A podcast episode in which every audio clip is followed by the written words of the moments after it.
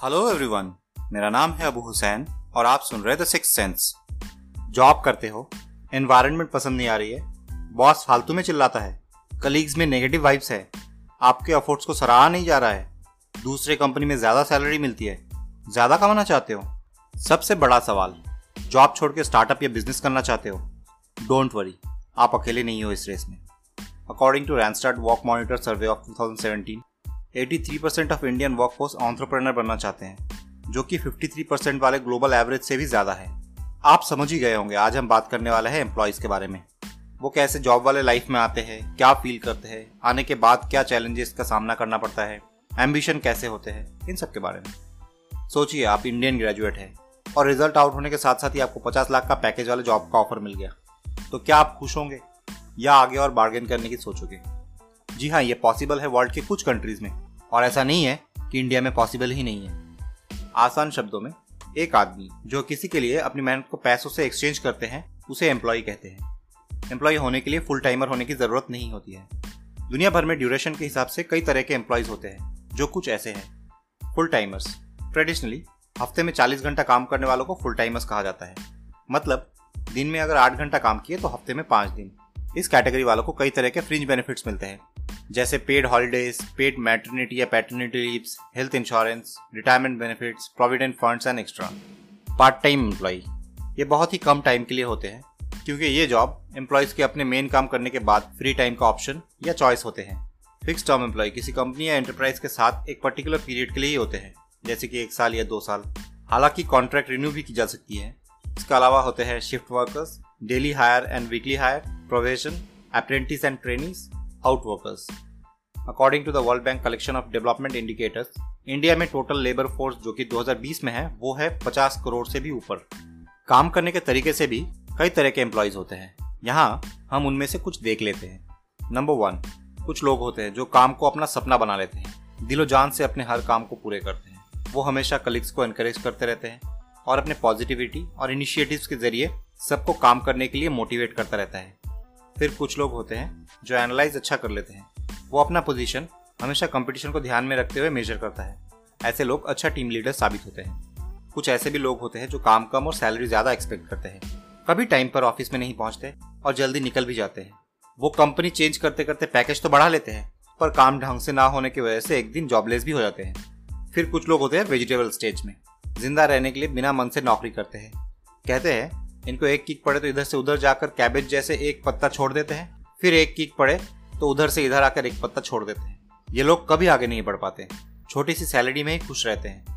और कुछ तो होते हैं बॉस के चापलूस, जो हमेशा बॉस की चापलूसी करके, बड़े मीटिंग में बॉस की वाहवाही करके आगे बढ़ना चाहते हैं। कंपेटेबल बॉस मिल जाए तो इक्का दुक्का प्रमोशन में मिल जाते हैं। पर टैलेंट नहीं होने की वजह से और शॉर्टकट अपनाने की वजह से एक दिन ज़रूर मुँह के बल गिर जाते हैं। यहाँ हम बात करेंगे full time Indian corporate employees के बारे में। इंडिया में फुल टाइम का मतलब सिर्फ़ 40 घंटे का काम नहीं होता है। ये 40 घंटे जनरली बड़े एम के हेड ऑफिसों में या फिर दूसरे बड़े कॉर्पोरेट ऑफिसों में अप्लाई होते हैं। बाकी फ़ील्ड में या दूसरे ऑफ़िस में हफ़्ते में छह दिन ही खुले रहते हैं। कुछ जगहों पर तो सैटरडे हाफ़ डे होते हैं। कुछ जगहों पर तो सैटरडे भी फुल मतलब एट आवर्स भी डेली के पकड़े तो कम से कम चालीस से अड़तालीस घंटा पर वीक पर कैपिटल इनकम जहाँ इंडिया में सिर्फ़ बारह हज़ार रुपए होते हैं वहाँ एक एवरेज घर के स्टूडेंट पढ़ाई कंप्लीट करने के कुछ सालों पहले से ही जनरली सपना देखना शुरू कर देते हैं कि गवर्नमेंट जॉब करेगा। फ़ीस भर भर के कम्पिटेटिव एग्ज़ाम्स दे दे के, थक जाने के बाद आखिरकार ट्राई करते हैं प्राइवेट जॉब्स में। अब यहाँ, जो लोग अच्छी कॉलेज या यूनिवर्सिटीज में होते हैं, उनमें से ब्राइट स्टूडेंट्स को तो कैंपसिंग के ज़रिए एम में जॉब मिल जाती है। बाकी सारे शहर वाले कोई ना कोई कंपनी में ट्राई करते हैं और छोटी शहर या गाँव वाले छोटे मोटे नौकरी के पीछे भागते हैं। यहाँ इन फ्रेशर्स को समझ आती है दुनिया के धक्के।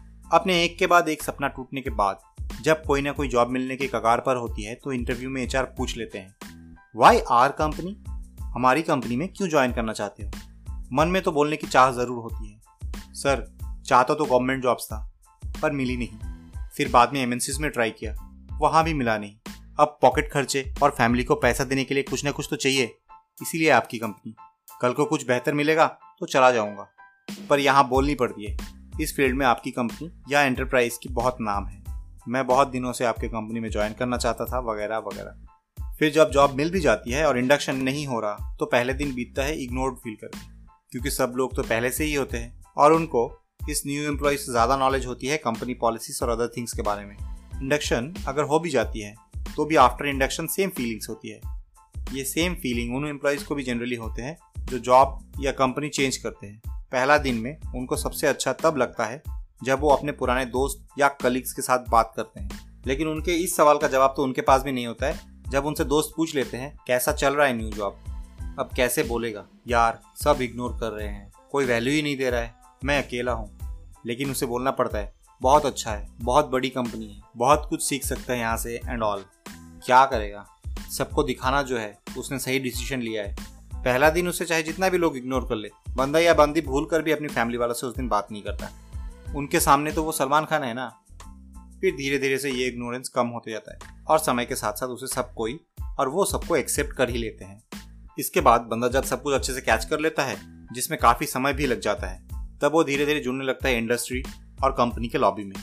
फिर कभी वो किसी का और कभी कोई उसका बैक बैटिंग करेगा। कुछ लोग इसमें सक्सीड कर जाते हैं, लेकिन ज़्यादातर लोग खुद को लाचार पाते हैं। कई लोग बॉस को बताते हैं इस बारे में। और उनका साथ लेकर चलते हैं। और कईयों को तो बॉस का साथ भी नहीं मिलता है। और तभी दिमाग में आता है कंपनी शिफ्ट करने का। जॉब पोर्टल्स में सीवी अपडेट करनी शुरू हो जाती है। उम्र कम हो तो दूसरे कंट्री के पोर्टल्स में भी सीवी डाल देते हैं। पर होता कुछ नहीं। जब अपने को जॉब चाहिए, तब दिखता है अपने वाले जॉब का वैकेंसी ही नहीं है। और करंट वाले काम में ढिलाई के साथ साथ जॉब पोर्टल्स में ज़्यादा एक्टिव हो जाते हैं। ये वक्त बिताना बहुत ही मुश्किल हो जाती है। खास करके अगर टारगेट ओरिएंटेड जॉब्स में हो तो। टारगेट मीट भी नहीं होती और न्यू जॉब्स भी नहीं मिलती। पुराने ऑफ़िस कलीग्स जो इस ऑर्गेनाइजेशन को छोड़कर गए हैं, उनको बोला जाता है, उनके वाले कंपनी में न्यू जॉब अपॉर्चुनिटी ढूँढने के लिए। इसमें काफ़ी वक्त बीत जाता है और आखिर में इक्का दुक्का ऑप्शन इधर उधर से मिल ही जाते हैं। तब फिर से वही पुराना खेल हमारे कंपनी में क्यों ज्वाइन करना चाहते हो? इस बार तो लगता है पूरा भड़ास निकाल ही दे। अरे सर मत पूछिए। वहाँ का कल्चर इतना खराब हो गया है ना कि काम करने का इंटरेस्ट ही नहीं बचा। बॉस भी बेवजह खड़ी खोटी सुनाते हैं। हर महीने टारगेट बढ़ा देते हैं। लास्ट ईयर अच्छा काम करने के बाद भी मुझे प्रमोशन नहीं देकर एक्स को दे दिया। माहौल बहुत गंदा है एक्सेट्रा पर बोल नहीं पाते अब डिप्लोमेटिक बनने का कोशिश करता है। आपके कंपनी में काम करने की चाहत पहले से ही थी बेटर अपॉर्चुनिटी मिलेगा, मुझे चैलेंज पसंद है ब्ला ब्ला ब्ला सैलरी के बारे में पूछे जाने पर जब आप उन पर छोड़ देते हैं तो वो जनरली आपके प्रीवियस पैकेज से 10-15 परसेंट ही हाइक देना चाहते हैं। फिर जॉब अगर मिल भी जाती है तो मन में तो जॉब मिलने से ज़्यादा पुरानी कंपनी को छोड़ पाने का लड्डू फूटते हैं। अब बात जब आती है इन्फॉर्म करने की तो बहुत मेच्योरिटी के साथ में सबसे पहले अनऑफिशियली अपने बॉस को ही बतानी होती है that I want to quit it और फिर शुरू होता है बॉस का समझाना। अगर एचआर को भी फॉर्मल मेल कर दिया गया है कि मैं अपने पर्सनल रीजन की वजह से आपकी कंपनी छोड़ना चाहता हूँ, जो जनरली होते हैं, फिर तो बॉस प्लस एचआर दोनों के नज़रों में वही दुनिया के बेस्ट एम्प्लॉय होते हैं और उससे बेहतर कोई नहीं। ऐसे में पिघलने का मन तो ज़रूर करता है, पर दिमाग में स्ट्राइक करती है। नए वाले एचआर को तो प्रॉमिस कर दिया। न्यू बॉस से भी बात हो गई। उनसे क्या कहूँगा? फिर चुप रहने के बाद कुछ लोग निकल जाते हैं और बहुत कम लोग बड़े बड़े वादों के भरोसे रुक जाते हैं। जो लोग रुक जाते हैं, उनके साथ अगर वादे फुलफिल किया जाता है, फिर तो ठीक है। पर अगर वादा पूरा नहीं होता है देन दे फील चीटेड और उनके पास कोई ऑप्शन नहीं बचता, सिवाय रुकने के। पर जो लोग बेहतरी के लिए निकल जाते हैं, वो कुछ दिनों तक तो खुद को अनएफिशिएंट फील करने लग जाते हैं, क्योंकि फिर से वही पुरानी वाली इग्नोरेंस एंड ऑल पुराने कलीग्स के साथ बात हो गई तो करंट वाले ऑर्गेनाइजेशन को दुनिया की बेस्ट दिखानी भी होती है। नहीं तो फिर प्रॉब्लम भी है ना? आखिर इज़्ज़त की बात जो है।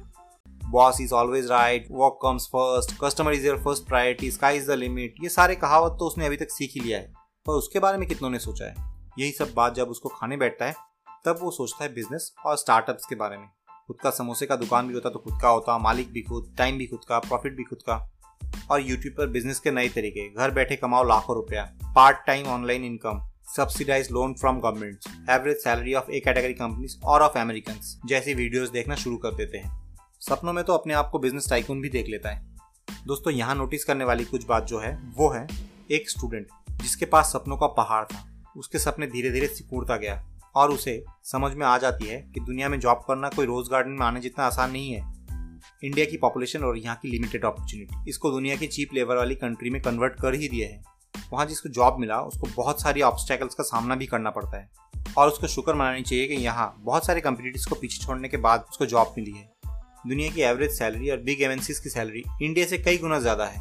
इस बात से दुखी होने के वजह, उसे इस बात को एक्सेप्ट कर लेनी चाहिए कि अगर उसकी डिग्री की वैल्यू ज़्यादा होती या उसमें टैलेंट एक्स्ट्रा ऑर्डिनरी होता तो उसे पहले ही बेहतर जॉब मिल गई होती। हाँ अगर इंडिया एक एडवांस कंट्री होती तो आपकी सैलरी भी ऑटोमेटिकली बहुत ज़्यादा ही होती। और जब नौकरी को ही करियर के रूप में लिए हो तो इनकम बड़े बिजनेसमैन जैसा तो नहीं सोच सकते हो ना?